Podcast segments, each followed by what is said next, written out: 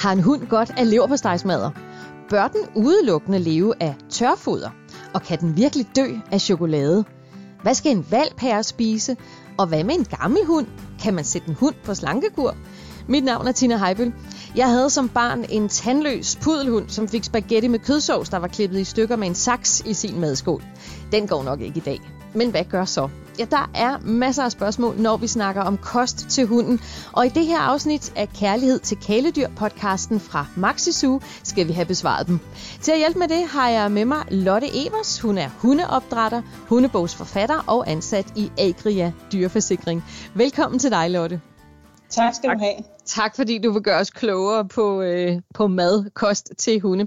Og jeg tænkte mig, at vi lige kunne starte med at, øh, at tale de forskellige livsfaser i en hund igennem, og, og starte der, hvor det jo starter, når man får en lille valg hjem. Hvad er det vigtigste at tænke på, øh, når man taler kost, altså når man får den her lille nye valg hjem til familien? Altså det er jo et stort ansvar, kan man sige, fordi øh, hunden kan jo ikke vælge selv, hvad den får serveret i skålen. Så derfor har vi jo det ansvar, at vi skal sørge for, at den får sund næring, for at den kan få en sund krop. Og når man står med en lille hundevalg, så er den jo over for den største hvad kan man sige, fysiske og mentale udfordring i sit liv. Og det, kræver selvfølgelig, at den får øh, noget, noget god næring undervejs. Så når man får udleveret sin valg hos opdrætteren, så vil man typisk også få en lille smule foder med, som den er vant til at få fra opdrætteren. Og det skal man sørge for, at den får i starten. Øhm, når sådan en valg den flytter øh, fra opdrætterne til sine nye omgivelser, så, øh, så er det jo en stor omvæltning for den. Og det kan godt belaste kroppen, øh, det her miljøskifte. Så hvis man sørger for, at fodret i hvert fald ikke er en forandring, den skal forholde sig til, så, øh, så er man i hvert fald godt på vej. Og så er det en god idé at få spurgt opdrætteren om, hvad tidspunkt er valgen vant til at få mad på, og er den vant til at få det tørt, eller skal der lidt vand på, eller en lille smule af 38. Så man sørger for ligesom at få etableret den samme rutine, som den er vant til der, hvor den kommer fra. Så altså både det samme og de samme tidspunkter osv., som den plejer. Og hvor længe, ja. øh, hvor længe gælder det? Hvornår skal man ligesom, kan man begynde at lave sine egne regler, eller hvad man skal sige? Ja, altså det, det, kan man, ja, det kan man allerede efter et par dage, øh, når den er faldet til, faldet til i sine nye omgivelser, så kan man begynde at skifte over til et nyt foder, hvis man vil det. Det kan også være, at man vælger at fortsætte med det, den er vant til at få. Øh, men det, der er vigtigt at huske på, det er, at når man så skal skifte over til et nyt produkt, så, øh, så skal man sørge for at gøre det gradvist. Så man må ikke bare tage, du ved, om morgenen og sige, nu i dag, ny dag, nyt foder. Øh, så får man altså en, en valg, der kan risikere at få rigtig dårlig mave. Det er jo en af de hyppigste årsager til, at øh, dyr faktisk, eller hunden kommer til dyrlægen. Det er, øh, det er simpelthen fordi, de får opkast af diarré. Så der er mange, øh, der er mange muligheder for at, at forebygge den slags. Og hvad er det vigtigt, at den, den får øh, i de her sådan, tidlige stadier? Hvad skal, hvad skal man være opmærksom på? Ja, man skal jo selvfølgelig være sikker på, at den får øh, den næring, den skal have, og øh, det kan jo være svært at, at vide præcis, hvor mange vitaminer og mineraler sådan en lille valg den skal have. Så derfor så skal man øh, som udgangspunkt sørge for, at man køber et foder, der er tilpasset den, øh, den hunderace, man nu har valgt. Hvis du nu har en lille hund, så, øh, så skal den øh, have et foder, der er udviklet til små raser, og hvis man har en stor hund, så skal man give den et foder, der er udviklet til store raser. Og det handler om, øh, at de små hunde vokser ikke lige så hurtigt, som de store hunde gør, og de har forskellige ernæringsbehov. Ja, okay. Så, så rasen er altså vigtig her, og selvfølgelig også, hvor, hvor den er henne i sit liv. Øhm, når så valpen bliver lidt ældre, altså de her 9-10 måneder, en, øh, en ung hund, som man kalder det, hvad, hvad er det så, man skal til at være opmærksom på på det tidspunkt? Oh, jamen, altså, der begynder den jo at blive meget mere fysisk aktiv, øhm, og så kræver den jo mere mad. Ja, det er ligesom også mennesker, du ved, der er ranglet teenager alle vejen i det danske land efterhånden. Og, øh, det er fordi, man kommer ud og, og får lidt mere vind i pelsen, og øh, der er det virkelig vigtigt, at man sørger for, at den øh, får nok mad. Øhm, jeg vil sige, at overvægt øh, er ikke umiddelbart det største problem hos unge hunde. Jeg vil sige, at hvis man har en ung hund, der er overvægtig, så er det en forlitterklæring. Så må man altså have kondiskoene på og komme derud af. Men øh, tit kan man opleve, at de øh, kan blive lidt for tynde, øh, simpelthen fordi de øh, er meget mere aktive, og fordi at, øh, der er nogle hormoner, der ræser i kroppen, og øh, der lige pludselig er nogle andre ting, der er interessante, så kan nogle af dem godt finde på at, øh, at gå fra deres foder, og ikke være så interesseret i at, at få den sædvanlige med. Og så, øh, så må man nogle gange ty til lidt pynt, ikke? Og, og gøre det lidt sjovere for dem at få lidt at spise. Lidt pynt? Ja, Hvad er det? Og, altså, jeg har været skabspynter skabspynter i mange år. Ikke? Det var jo ikke rigtig noget, man turde snakke om for mange år tilbage, at man pyntede på sin hunds mad. Men nu er jeg hoppet ud af skabet, og hjemme hos os, der pynter vi altså hver dag. Det vil sige, at vi, øh, de får selvfølgelig et øh, tørfoder, og så putter vi lidt lækkerier oveni. Øh, det kan være noget vådfoder eller noget kylling eller lidt rester for aftensmaden. Bare så der er en lille smule variation i det, de får, så det ikke er de samme, øh, det samme og det samme hver dag. Okay, men, men øh, hvorfor, er det, hvorfor er det tabu at pynte? Ja. Oh, jamen, det er en gammeldags øh, opfattelse af, at hunden de skal bare have du ved, fodret i skålen, og de skal gøre det, de gør, fordi man siger, at de skal gøre det, og hvor man kan sige, at nu har hunden jo fået en helt anden øh, position i, i familien rundt omkring i Danmark, så den er jo blevet en meget større del af familien, øhm, og det handler jo ikke om, at hunden den skal overleve. Det er jo klart, der er jo ikke en hund, som man sagde i gamle dage, der er død og sult, hvis den har foder i skålen. Men det er jo en alvorlig sag, hvis man har en hund, der pludselig ikke vil spise. Øhm, og, og det er klart, at hvis det er noget, der sker fra den ene dag til den anden, at den pludselig ændrer vaner, så skal man jo finde ud af, om, om der er noget fysisk galt med den. Øh, om det er derfor, den måske har knækket en tand eller noget. Men, øh, men det er vigtigt, ligesom øh, for os mennesker igen, man kan drage mange paralleller, hvis man har børn, så er det jo vigtigt, at de får en god næring, fordi de har en krop, der skal udvikle sig, og det kræver, at der er, at der ryger noget indbords. Ja. Og, øh, og så må man altså en gang imellem, så må man kapitulere. Det vigtigste er, at der ryger noget i maven på hunden, så den har noget at, at arbejde med. Ja. Men, men du kalder det så også pynt, de der sådan lækre, velduftende, våde øh, rester, eller hvad det nu måtte være. Ja, det er øh, Så det er ikke det hovedmåltid, det er noget, man får for at få det andet til at glide ned. Ja, lige præcis. Man har ja. selvfølgelig et basisprodukt, et basis hundefoder, som hunden den får, og som den selvfølgelig skal trives på. Den skal have god mave og være glad for at spise det. Øhm, og så kan man jo supplere lidt. Altså det er ligesom, hvis du og jeg var på restaurant hver dag, og vi fik engelsk bøf hver dag, så har man har fået det en måned, så begynder man at blive helt sulten efter rugbrød og makrel. Ikke? så, øh, så lidt variation i hverdagen, det har aldrig skadet nogen. Nej, og heller ikke for hunde. Nej, det stemte ikke. Nej. Øh, det kan være, at vi vender lidt tilbage til pynten, øh, men nu, vi, hvis vi vender tilbage nu til, øh, til hundens øh, livsfaser her, når den er voksen nu, øh, det er sådan cirka, kan jeg forstå, når den er omkring halvandet år. Øh, ja. hvad, skal, hvad skal vi så være opmærksom på der? Nu er det jo så ligesom den lange, det lange løb her, tænker jeg. Ja, lige præcis. Ja. Ja. Og, og her er det jo igen vigtigt, at det foder hunden får, at det er en god kvalitet. Altså man kan egentlig godt sige, at det er lidt ligesom med rødvin med det her hundefoder. En gang imellem kan man jo godt finde en billig flaske, der virkelig er god, men, øh, men på den lange bane, som du siger, så er det jo typisk sådan, at, øh, at kvalitet det koster altså penge. Øh, så man skal ikke falde for fristelsen til at give hunden et billigt foder, fordi jeg ved godt, det er en dyr post, når man har hund. Det er vigtigt, at det er et ordentligt kvalitetsfoder, den får, fordi det er også det, der er med til at sikre, at den lever længe, og at den får et sundt og godt liv. Øhm, men øh, man skal vælge et foder, som den trives på, og så kan man jo øh, ja, give lidt variation i det pynt, man nu putter på. Og så skal man selvfølgelig holde øje med det her med overvægt, fordi øh, livsstilssygdom rammer jo også de her hunde. Øhm, og man bliver nødt til at være opmærksom på, at, at hunden den er i god form, og at den ikke har for mange kilo på sidebenene. Og det er drøn nemt at være på slankekur, når det ikke er en selv. Jeg siger det bare. Det nemmeste mm. i verden, det er at slanke sig en hund, fordi det er jo dig, der styrer, hvad der ryger, ryger indenbords. Så, øhm, men igen handler det jo også om at sørge for at få aktiveret hunden, så den ikke øh, bliver overvægtig, og, øh, og man kan få etableret det her gode forhold sammen. Både ja. indenpå og udenpå. Øh, nu siger du, at man skal vælge et godt foder, men, men øh, hvis vi snakker, det kan jo være hvad, 6, 7, 8 år af en hunds liv, øh, den her fase. Øh, der skifter man vel også ud undervejs, eller hvad, tænker du? Ja. Eller altså, nu har jeg fundet et godt mærke her, så holder jeg mig til den hele vejen. At, eller vil hunden blive træt af det, tror du?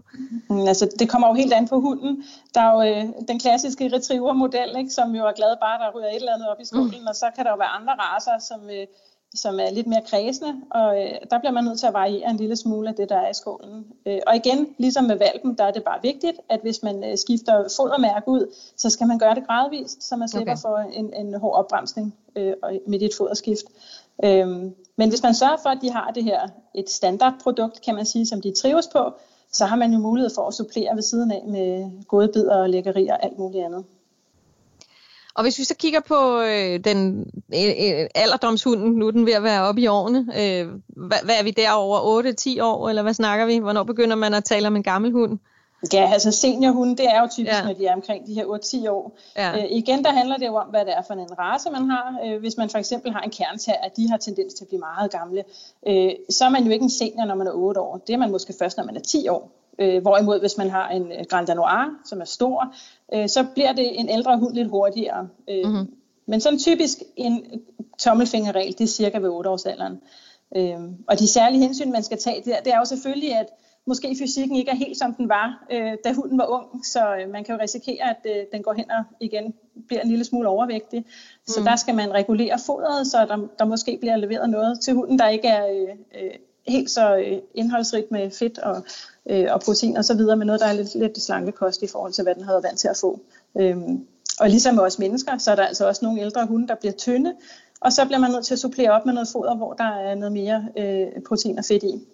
Så der bliver man faktisk nødt til at kigge på, på hunden, og hvordan den reagerer på, på maden, og hvor meget den spiser og sådan noget. Ja. ja, lige præcis. Så man kan altid komme med tilskud. Jo ældre de bliver, så er der jo også en øget risiko for, at de får gigt, for eksempel. Ja. Øh, så kan man jo øh, finde produkter, hvor der er øh, tilskud i øh, til netop øh, muskler og led og knogler osv. Eller så kan man supplere op med noget, hvis man har en hund, der har et ekstra behov for det. Ikke? Ja. Og så synes jeg altså også, det er vigtigt at slå et slag for det her med, at selvom man er gammel, så skal man altså stadigvæk ud og, øh, og svinge med poterne, og man må også godt stadigvæk få gode bidder. Man kan sagtens lære gamle hunde nye tricks, øhm, så det er rigtig godt at, at få fokuseret på det, og få det flettet ind i hverdagen, selvom at øh, alderdommen presser lidt på. Ja, så det kan godt være, at den ikke er så livlig, men den skal stadigvæk ud og, og gå lidt hver dag. Ja, det skal den. Også en gammel hund, ja. Ja, lige præcis. Øhm, er der forskel på, hvad hanhunde og hundhunde skal have at spise? Øh, nej, det er der sådan set ikke. Øhm, det man kan sige, der kan være en forskel, det er, at øh, når de er forskellige steder i deres liv, så kan nogen blive mere eller mindre kredsende. Øhm, tæverne kommer jo i løbetid, og det er jo en hormonpåvirkning, der gør, at nogle gange så, så kan de godt være lidt småt spisende øhm, eller man kan risikere, at de bliver falsk drægtige, hvor de simpelthen tror, at de skal have valpe. Øh, så går de også en gang imellem fra fodret og har ikke lyst til at spise mad. Så der kan man øh, nogle gange skulle ty til lidt alternativer for at sørge for, at der kommer lidt mad i maven. Øhm, og hanhundene igen, løbetiden spiller ind, ikke? lige så snart at øh, verden åbner sig for dem, og, og naboens Emma måske er i løbetid, så er man ligeglad med mad, så tænker man kun på at finde den sæve, der er i løbetid. Så der er der nogle handler, der godt kan gå i sultestrække og øh, simpelthen nægte at, øh, at spise mad. Så der kan man blive nødt til, at den lille smule mad, den så vil spise, at man så sørger for, at det er noget, der virkelig er hårdt pumpet ikke, med energi, sådan så at den får lidt, men at det i hvert fald er godt, det den får. Jamen, og hvordan gør man det? Hvordan sikrer man det? Jamen, øh, det handler jo om at gå ned, og ja, det er jo svært at navigere i den her foderjungle, ikke? fordi det er jo en jungle efterhånden, der er mange produkter på markedet, men hvis man går ned i sin øh, dyrehandel og, og øh, spørger der til råds eller til dyrlægen, øh, der er rigtig god vejledning at hente. Der er masser af produkter på markedet, og rigtig mange gode produkter på markedet, så øh, må ikke man kan finde noget, der falder i hundens smag. Mm-hmm.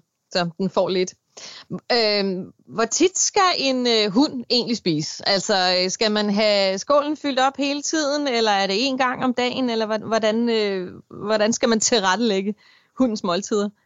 Øhm, når du får valgen hjem, så er det en rigtig god idé at sørge for, at den får øh, meget at spise i løbet af dagen. Det vil typisk være de her fire måltider, øh, frem til den er omkring en fire måneder gammel. Øhm, og så kan man sige, at når den er fyldt fire måneder øh, cirka, så kan man begynde at trappe ned på tre gange om dagen. Øh, og når den så rammer omkring 10 måneder, så det er det der, man skal slå over på den rigtige hverdag, øh, og det vil være omkring øh, to gange om dagen. Øhm, altså det er jo en meget individuel holdning, om man vil give dem foder en gang om dagen eller to gange om dagen. Øh, jeg har den holdning, at jeg synes, det er vigtigt, at man, øh, at man ikke har en hund, der går og er sulten. Så vi fodrer altid morgen og aften. Øh, jeg synes, det er vigtigt med de her faste holdepunkter i hverdagen, og det er øh, altså det at give hunden mad, det er jo en af de her holdepunkter, som hunden kan have øh, i hverdagen. Og hvorfor skal den gå og være sulten? Øhm, og vi har jo alle sammen prøvet det her med at have en hund, der sidder og kigger ved aftensbordet, øh, mm. sulten, mens øh, at familien sidder og spiser. Så hvis man sørger for, at den får mad, øh, før familien skal spise, så slipper man for at, at, øh, at få øh, aftensmaden galt i halsen, fordi der er publikum på. Ikke? Ja. Øh, så et par gange om dagen anbefaler du. Men hvad med ja. det her med, at ja, der skal stå lidt mad i skålen hele tiden, så den kan tage, når den er, når den er sulten? Hvad har, hvordan har du med det? Øh, altså for valpe synes jeg, det er en ret dårlig idé, øh, og det er der flere årsager til. Altså den ene årsag er, at det, det er simpelthen så svært at, øh, at få etableret en renlighedsrutine, øh, fordi man vil jo gerne vide om, om, hvad der er kommet ind i hunden, så man ved, hvad der skal ud af den igen, når man tager den udenfor, og den skal tisse og, øh, og lave bimmelim og bummelum, som der er nogen, der kalder det. Og øh, derfor så er det vigtigt, at man giver den mad på nogle bestemte tidspunkter, fordi så ved du nu, at der er kommet mad ind i valpen, og så bliver vi nødt til at blive udenfor, indtil der er kommet noget mad ud af valpen igen. Mm. Øh, og hvis den hele tiden får lov at småspise, så vil der hele tiden være øh, altså mad i maven, og hele tiden noget, der skal ud, og det gør det bare lidt mere besværligt for jer, når I skal lære den at være renlig. Øhm, og det andet aspekt er også det her i, at det er vigtigt for en valg øh, at, at mærke og blive mæt. Øhm, så den skal kunne oparbejde en, en sult, kan man sige. Den skal blive sulten, og så skal den spise noget mad, og så skal den blive mæt. Øh, fordi det er ligesom os mennesker. Efter aftensmaden, så vil vi bare godt øh, over og ligge på sofaen og have en lur. Og det vil valpen også gerne, og det vil du også godt have, at valpen, den, øh, den, du vil gerne have, den tager en lur en gang imellem. Øh, så det er en god, øh, igen, rutine for etableret. Den spiser noget mad, den kommer udenfor, bliver tisset af og så videre, kommer ind, og så er der ro på, ja. mens den ligger for døren den her mad. Ikke? Og gælder det også for den voksne hund? Altså nogle hunde... Eller må den godt have lidt stående i skålen sådan til...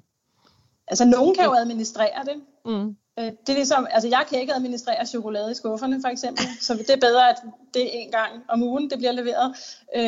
Øh, og nogle hunde kan godt administrere det, og andre ja. kan ikke finde ud af det. Hvis du har en forslugen hund for eksempel, så vil den jo tømme skålen på 10 sekunder. Øh, og igen synes jeg bare, det er vigtigt at få etableret nogle rutiner. Og jeg synes, det er hyggeligt, at man har de her forventninger til hinanden, og hunden den ved, at nu, nu er der det her holdepunkt i dagen. De kan godt lide at have nogle ensartede hverdage, og, og, og noget, af det her, noget af det, der spiller ind, det er jo det her med at skulle få mad på nogle bestemte tidspunkter. Og det, det tror jeg er vigtigt for mange hunde i de her stressede liv, vi lever, at der er nogle faste holdepunkter, de har øh, sammen med familien. Ja. Nu, øh, nu nævner du det jo selv, det her med, med hunden, der sidder og følger med ved, øh, ved middagsbordet. Skal vi lige omkring det der med, at man lige slipper en lille bid ned? Fordi, åh, hvor ser den sød ud, og det er også en lækker bøf. Du får lige en ja. bid her. Må man det? altså, man må jo lige præcis, hvad man vil. Men øh, man skal jo bare vide, at øh, hvis man gør det, så bliver det hurtigt en vane. Ja. Øh, så det er en god idé at have nogle faste regler. Øh, for eksempel inden man får valgt hjem, så skal man jo, øh, øh, hvis man har børn også specielt, eller en mand, så bliver man jo nødt til lige at tale sammen om, øh, hvad er reglerne for, når den her hund kommer hjem. Fordi øh, hvis det er, at man begynder at give mad ved bordet, så, øh, så får man hurtigt etableret en rutine. Og, øh, og så bliver man, hænger man lidt på den. Og det kan jo godt være lidt træls, hvis det er, at man har middagsgæster i fint tøj, at der sidder en og og øh, savler på loven. og vi skød på en her. Ja, lige præcis. Ja. Okay. Men en mulighed er så måske at, at servere noget mad for hunden samtidig med, så... Eller hvad? Ja, ja eller ja. før man får spist, ikke, så den mm. når at få lidt mad i maven. Øh, så er den i hvert fald ikke øh, hundesulten, og så har man lidt mere ro omkring madlavningen og, og spisningen. Og så kan man sagtens få etableret nogle rutiner, der gør, at man kan lære hunden at, at ligge på et bestemt sted. Så kan den jo få et kødben og, øh, ja. eller noget andet, den kan tage sig til, ikke, mens familien spiser. Øhm, men det handler bare om, at hvis den, øh, hvis den aldrig får lov til det, så får den ikke etableret et behov for det, så ved den ikke, det, at det findes. Og så kan man jo sagtens tage lidt rester, men øh, man gemmer, og så kan den få det i, i næste dags mad. Eller øh, hvis man skal give den noget øh, af det, man har spist til aften, så skal man bare sørge for, at den får det væk fra bordet. Så kan man mm. gå ud af køkkenet eller ud af stuen, og så lave en lille øvelse med et eller andet, og så kan den få en god bid der. Okay. Dengang jeg var barn, der havde vi en, øh, en pudelhund, som vi arvede, som havde dårlige tænder, så den, øh, de blev hævet ud af alle tænderne. Og så, øh, så, fik vi, øh, så fik den for eksempel spaghetti med kødsov, som vi havde klippet i stykker med en saks. altså, det vil man måske ikke give sådan en hund i dag, det ved jeg godt. Men, men øh, hvordan er det egentlig at give, øh, at give hunden det mad, som vi andre spiser? Altså menneskemad. Altså, man kan Må man sige, det? man kan sige, at det, det er vigtigt, at den får et, et tørfoder, som indeholder alt det, den skal have. Men så kan man jo øh, supplere op med, med lidt af maden fra, fra, fra hverdagsbordet. Ikke? Og det eneste, ja. man skal være opmærksom på, det er jo, at det nytter ikke noget, hvis det er chili con carne, man har fået. Det må ikke være noget, der er stærkt krydret. Øh, og der er også nogle ting, som hunden ikke kan tåle at spise. Ja. Øhm, men generelt set, hvis det bare er lidt kylling eller fisk for eksempel, øh, så kan man godt lige gemme et par stykker, øh, et par stykker fisk og et par stykker kylling, som den kan få. Det er der ikke nogen problemer i. Og lidt øh, kogt kartoffel for eksempel, det, det sker der heller ikke noget med. Men man skal holde sig fra fed, fed mad, ikke? For, for saltholdig mad og for fed mad. Det har de ikke ja. godt af. Nej, det skal vi lige tale lidt mere om. Men jeg synes, vi skal lige øh, ind i det her med, du nævner det det her pynt, som man kan putte på tørfodret, og det er måske der, man kan komme ind med sine egne rester i virkeligheden, ikke? Øh, som jeg forstår det, du siger. Men hvad er øh, god pynt? Hvordan, hvordan gør man det lækkert og appetitligt for en hund? Altså god pynt, det er jo øh, alt godt fra køleskabet, synes jeg jo. Øh, man kan jo hvis man bare sørger for, at det ikke er fyldt med, øh, med fyldstoffer og en masse krydderier, så kan hunden faktisk lide alt muligt kød. Øh, så længe det er magert kød, kylling og fisk for eksempel. Øh, man skal sørge for at skære fedtet fra, hvis nu man har en god bøf eller lidt lammekød, men det er lidt ligesom, du ved, hvis vi får rigtig god mad, ikke lidt, men godt. Øh, så man skal ikke, don't overdo it, bare en lille smule. Og lidt kartofler, kogt kartofler kan de også rigtig godt lide. Øh, eller for eksempel lidt pasta eller ris kan de også godt lide. Øh, som og hvad med sovs?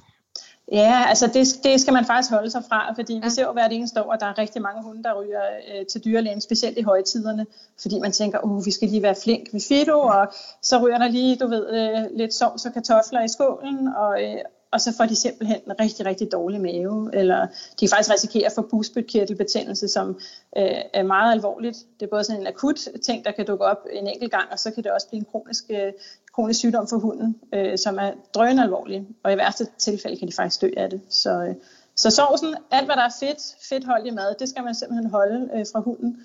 Så man må køre den sunde linje. Selvom det lyder kedeligt for os, så er det ikke altid det kedeligt for hunden. Nej, og det er måske det, det vi lige skal gå, gå lidt, øh, dykke lidt længere og dybere ned i her, øh, Lotte. Det her med det, som vi synes er super lækkert. Ah, det skal den også have i dag. Men hvor er det, der er nogle deciderede faldgrupper? Hvad er det, man på ingen, øh, under ingen omstændigheder skal give sin hund, hvis du kan sådan nævne nogle ting? Jamen, den klassiske er jo chokolade. Ikke? Øh, altså jo mørkere chokoladen er, jo øh, højere øh, indhold af teobromin øh, er der i chokoladen, og det er øh, super giftigt for hunden. Øh, de får nyresvigt og dør af det. Øh, så det er klart, øh, man skal altid have fat i dyrlægen, hvis hunden den har, øh, har spist lidt chokolade. Uanset om det er en lille bid eller en stor bid, øh, og om det er lys chokolade eller mørk chokolade, så er det en god idé at få fat i dyrlægen. Øh, rosiner, vindruer, rigtig dårlig idé. Nødder, også en rigtig dårlig idé. Øh, så, så der er altså nogle ting her. Plus rå kartofler og løg, det er heller ikke noget, der er godt for hunden. Det kan de heller ikke tåle. Og hvidløg? Så, Ja, er den, ja, ja. Altså, den er altid op at vende, fordi øh, man bruger jo hvidløg til rigtig mange ting nu med hunde til at forebygge lopper og flåter og så videre. Og, øh, men det skal være forarbejdet. Øh, man må ikke give dem rå hvidløg. Så, så længe det er forarbejdet, der findes masser af produkter på markedet, hvor man kan købe hvidløg øh, udviklet specielt til hunden, så de kan tåle det. Aha. Så, så alle de her ting, vi synes, øh, vi putter i vores mad, med os mennesker, for at det skal smage godt. Krydderier, løg, hvidløg, øh, de ting, du nævner her. Det er ikke nødvendigvis noget, man forkæler sin hund med. Nej, altså, du ved, de, det er kærlighed og kiks, ikke? Altså, mm. i grove træk. Øh, man kan sige, at det vigtigste er jo egentlig, at det er noget, øh, som hundemaven kan tåle. Og krydderier er bare, ikke, øh, er bare udviklet til os mennesker. De har slet ikke samme smagsand, som vi har. Så øh, der er masser af ting, man kan give dem, som, øh, som virker lidt kedelige for os, men som er, er rigtig god underholdning for, for hundene. Så det er bare at, at slippe, sig, slippe sig løs. Der er ingen begrænsninger okay. der. Men undgå de krydderier, undgå løg og, som du siger, nødder, vindruer og fedt, ja, siger du også? og salt, ja. højt saltindhold er også ja. en dårlig ting. Og igen, der findes jo masser af steder på nettet, hvor der er lister så lange med ting, der er giftige for hunden. Så det er jo en del af forberedelserne, når man øh, inviterer en hund inden for i sit liv, så bliver man nødt til at preppe sig lidt på uh, do's and don'ts. Uh, og det er rigtig vigtigt at, at få læst op på, hvad er det egentlig, denne hund ikke kan tåle. For der er nogle ting, hvor man tænker, åh, oh, det kunne jeg virkelig godt tænke mig selv at spise, men hvor hunden ikke, ja. er, uh, ikke er frisk på det. Ikke? Er der forskel på raser, hvad det angår? Øh, nej, det er der ikke. Altså, en, en hund er en hund, så det er ikke sådan, så det er klart, at hvis det er en meget stor hund, der spiser et meget lille stykke chokolade, så er risikoen ikke helt så stor i forhold til, hvis det er en lille hund, der spiser en meget stor øh, plade chokolade. Ikke? Øh, ja, så på den måde kan der være lidt forskel, men ellers så er der ikke nej. Hvad med klassikeren? En god løbstegsmad, skåret ud i små hapser? Uh, ja. Ja, altså, ved du, vi har alle sammen haft en eller anden farfar, der blev 95, der fik øh, en øl og en snaps øh, fire gange om dagen og røg med cigaretter. Øh, og det er den klassiske med leverpostejsmaden, ikke? Den, den er vi mange, der har, der har været på i vores yngre dage, når vi har haft hund.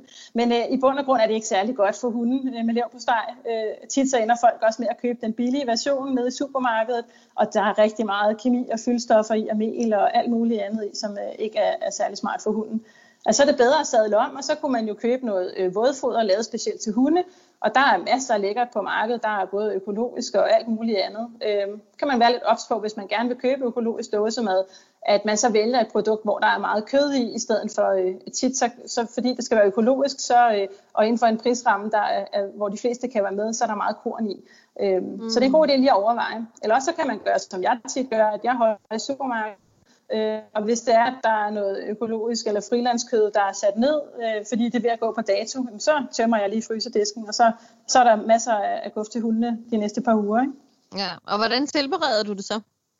Øh, jeg koger det tit, Øh, så er der både det her vand, som kødet det koger i, som man kan bruge til at hælde over fodret, plus at der er selve kødet, man kan bruge til godbidder, til træning og, og til aktivering udenfor, hvor de skal søge efter, øh, efter lækre kyllingstykker for eksempel. Ikke? Mm.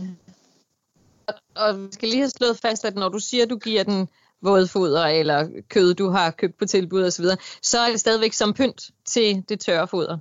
Ja, det er det altid. Ja, ja, altid. Ja. Jeg sørger altid ja. for, at de har en base af et produkt, hvor jeg ved, at, øh, at der er alt det i det, der skal være. Og så det andet, det er simpelthen bare øh, sjov og hygge.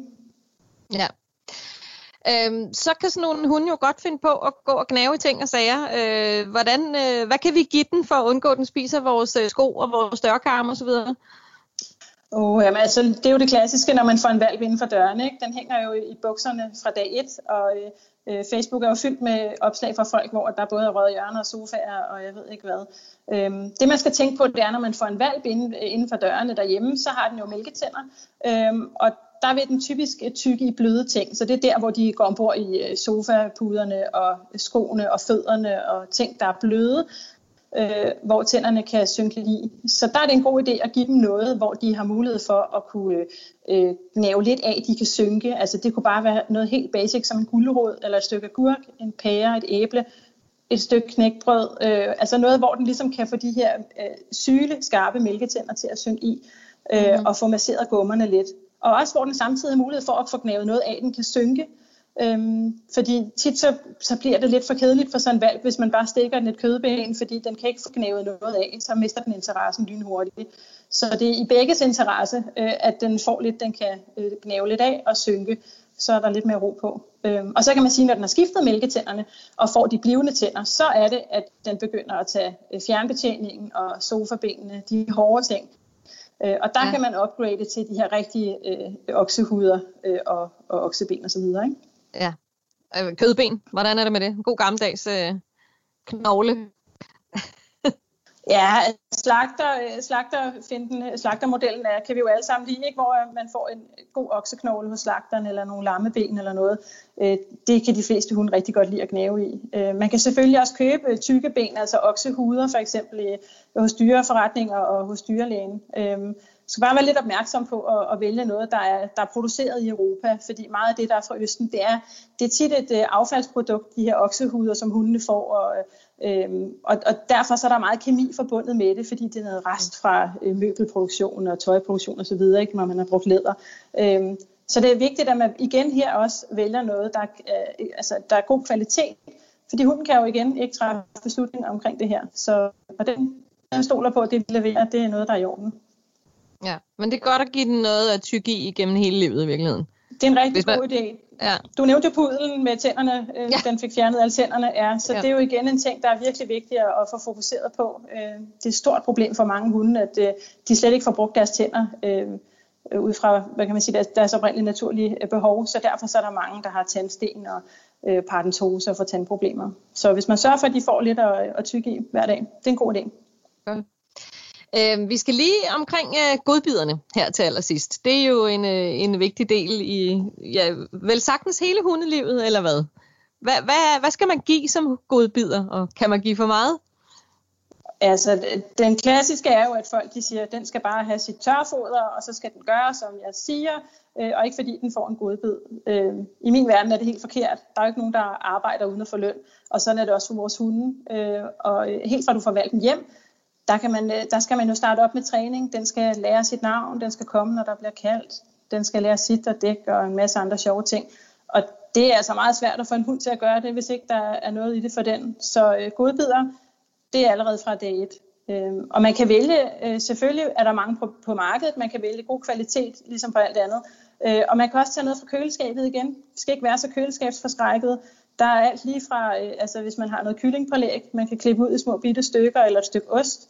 Øhm, og hvis det nu er, at man er bekymret for, at man får en valg, der bliver overvægtig, så kan man vælge at tage noget af valpens foder og putte i en bøtte, og så blande det op med noget kylling eller noget kogt torsk eller noget, og så lade det stå i køleskabet til næste dag. Så har det her tørfoder ligesom suget øh, lidt smag til sig fra, fra mm. kødet. Øh, og så, øh, så har man mulighed for at, ja, at snyde den lidt, så den egentlig bare får tørfoder, men det smager lidt af kylling. Og det vil den godt kunne, øh, kunne leve med. Ja, det kan den sagtens. Kan man give... Klart, ja? Jamen det er klart, at jo ældre hunden bliver, øh, jo større øh, kulinarisk verden åbner der sig for den, fordi at den jo får serveret alt lige fra ja, kylling og tors til måske lidt kylottesteg en gang imellem, og forskellige godbidder, man kan købe. Øh, så, så her bliver man også nødt til at vælge nogle godbidder, der, der stemmer overens med det, øh, med det niveau, man ligesom sætter for dagen. Så hvis det er en svær øvelse, hunden skal lære, så kan det godt være, at man bliver nødt til at have nogle lidt ekstra lækre godbidder. Øh, mm. For eksempel, når man får en teenagehund, der har lidt svært ved at komme, når, når man kalder, så kan det godt være, at det er der, man lige skal have kølottestegen med ud på gåturen, fordi øh, det er der, hvor det virkelig batter, ikke? i forhold ja. til hvis man sidder hjemme i haven og skal lære en, en, en simpel øvelse. Så, øh, så belønningen må godt øh, modsvare øh, det, den skal, det, den skal præstere. Ja, lige præcis. ja.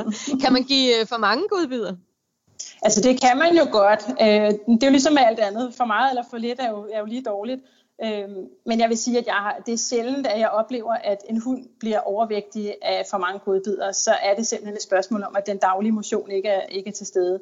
Så hvis man sørger for at have det her aktive liv, som vi jo alle sammen øh, ønsker for os selv og for vores hunde, øh, så kan man sagtens øh, supplere op med en del godbidder i løbet af dagen. Fordi det er jo tit noget, man bruger i forbindelse med, at hunden også er fysisk aktiv. Så, så der er ingen undskyldninger, det er bare frem med godbidderne. Sådan. Lad det være sidste ord. Tusind tak, Lotte Evers, fordi du havde lyst til at medvirke i den her episode af Kærlighed til kæledyr. Tak skal du have. Du har lyttet til podcasten Kærlighed til kæledyr. Podcasten er produceret af Bauer Media for Maxisu. Klip Rasmus Svinger, producer Marie Kvortrup, redaktør Rune Born Svarts, og mit navn er Tina Heibel. Hvis du kunne lide det, du hørte, og hvis du synes, det var inspirerende, så vil jeg blive rigtig glad, hvis du vil dele podcasten med en dyreven, som du tænker også kunne have glæde af den. Tak fordi du lyttede med.